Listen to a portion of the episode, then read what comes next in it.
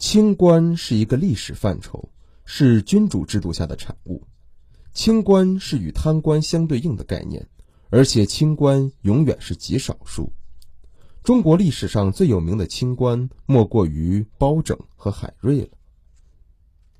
清官们都不乏值得称颂之处，比如说铁面无私、嫉恶如仇、爱民如子、执法如山。他们传奇式的断案方式与判决也令人拍手叫绝。但清官们的法治观就一定正确吗？比如说，清官海瑞对疑案的态度是两害相权取其轻，与其屈凶宁屈其弟，与其屈叔伯宁屈其侄，与其屈贫民宁屈富民，与其屈愚直宁屈刁顽，是在争产业。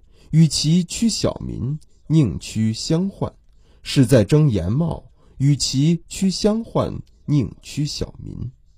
这个断案标准完全符合封建礼法要求，然而从法治精神来看，则是不公平的。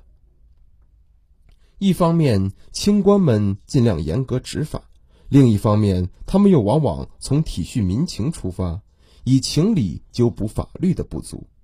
如果法律与情理发生冲突，他们有时候会弃法律而救情理，并且试图通过这一办法来追求法律实施过程中的具体正义，也即具体案件处理的妥当性。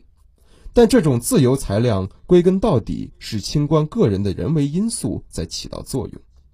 如果因为情理而牺牲了法律，那么由法律与礼俗共同建立起来的社会秩序和政治秩序。就有可能陷入到某种危机之中。